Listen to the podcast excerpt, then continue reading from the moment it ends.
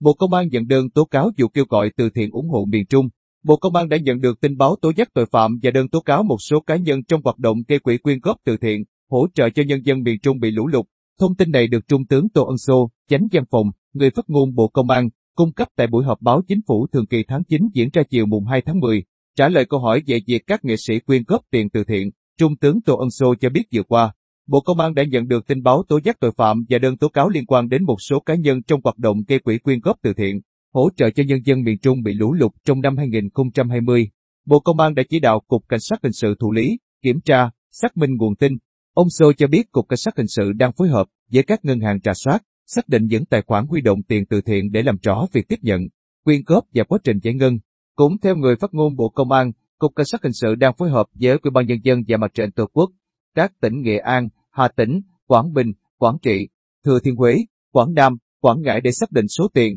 hàng mà các cá nhân tiến hành cứu trợ, từ thiện tại các địa phương đó. Ngoài ra, cơ quan chức năng còn mời làm việc với một số cá nhân, tổ chức đề nghị cung cấp thông tin có liên quan để sớm có kết luận về vấn đề này.